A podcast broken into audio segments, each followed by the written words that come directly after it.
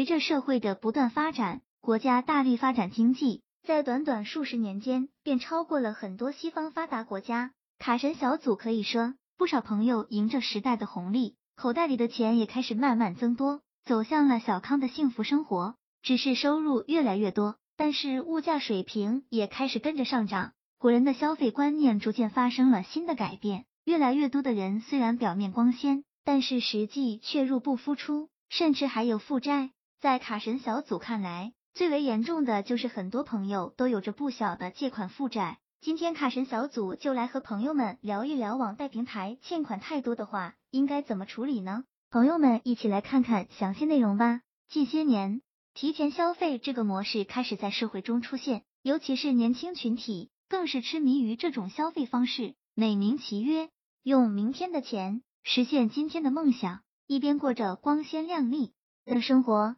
另一边却负债累累，压得喘不过气来。在以前，普通人如果想借钱，除了亲戚朋友之外，另一个办法就是去银行借钱。但是现在不同于过去，随着互联网的崛起，互联网金融也开始野蛮生长，加上民众现在对钱的需求越来越高，不少人开始一步到借钱消费这条路上，直接壮大了借贷市场。因此，不少 P T O P 金融平台出现。网贷最初的诞生方向是好的，专门解决个别人资金紧缺等问题。但是由于前几年国家在这块领域没有合理的监管制度，导致了部分违规平台上线。这些平台只顾眼前利益，甚至开始各种违规借款。不少年轻人在借贷之后，一步步走入深渊。近两年暴雷的 P T O P 网贷平台很多，一旦平台暴雷，受伤的将是投资者，因为投资者们之前。投入的钱可能打水漂，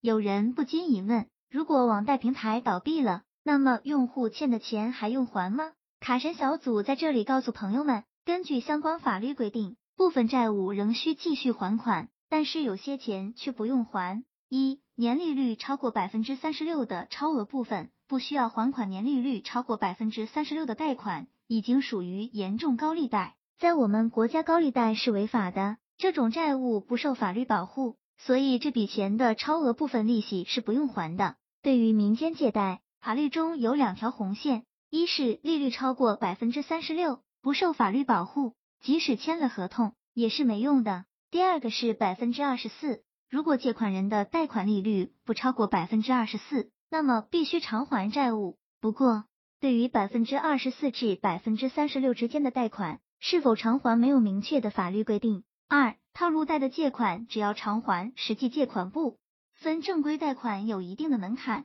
很多人不符合条件，因此人们开始看重小贷。毕竟小贷的贷款条件比较简单，只需要一张身份证就行了。不过在借了钱之后，很多人发现自己被套住了，从最初的几千元本金到最后的几十万元还款，有的甚至直接利滚利滚到了上百万。套路贷款在我们国家是违法的，并且签订的合同不受法律保护，所以这笔钱不用还。如果被套路了，不要惊慌失措，也不要着急还钱，这个时候反而需要拿起法律武器来保护自己的合法权益。卡神小组在这里提醒朋友们，套路贷不是贷款，是诈骗。三、被迫借款的一律不予归还借钱，是处于借贷人自愿借款。相反。如果当事人被迫非自愿的借钱，这些债务就不会受到法律的保护，即使对方将你告上法庭，法庭也会支持债权人。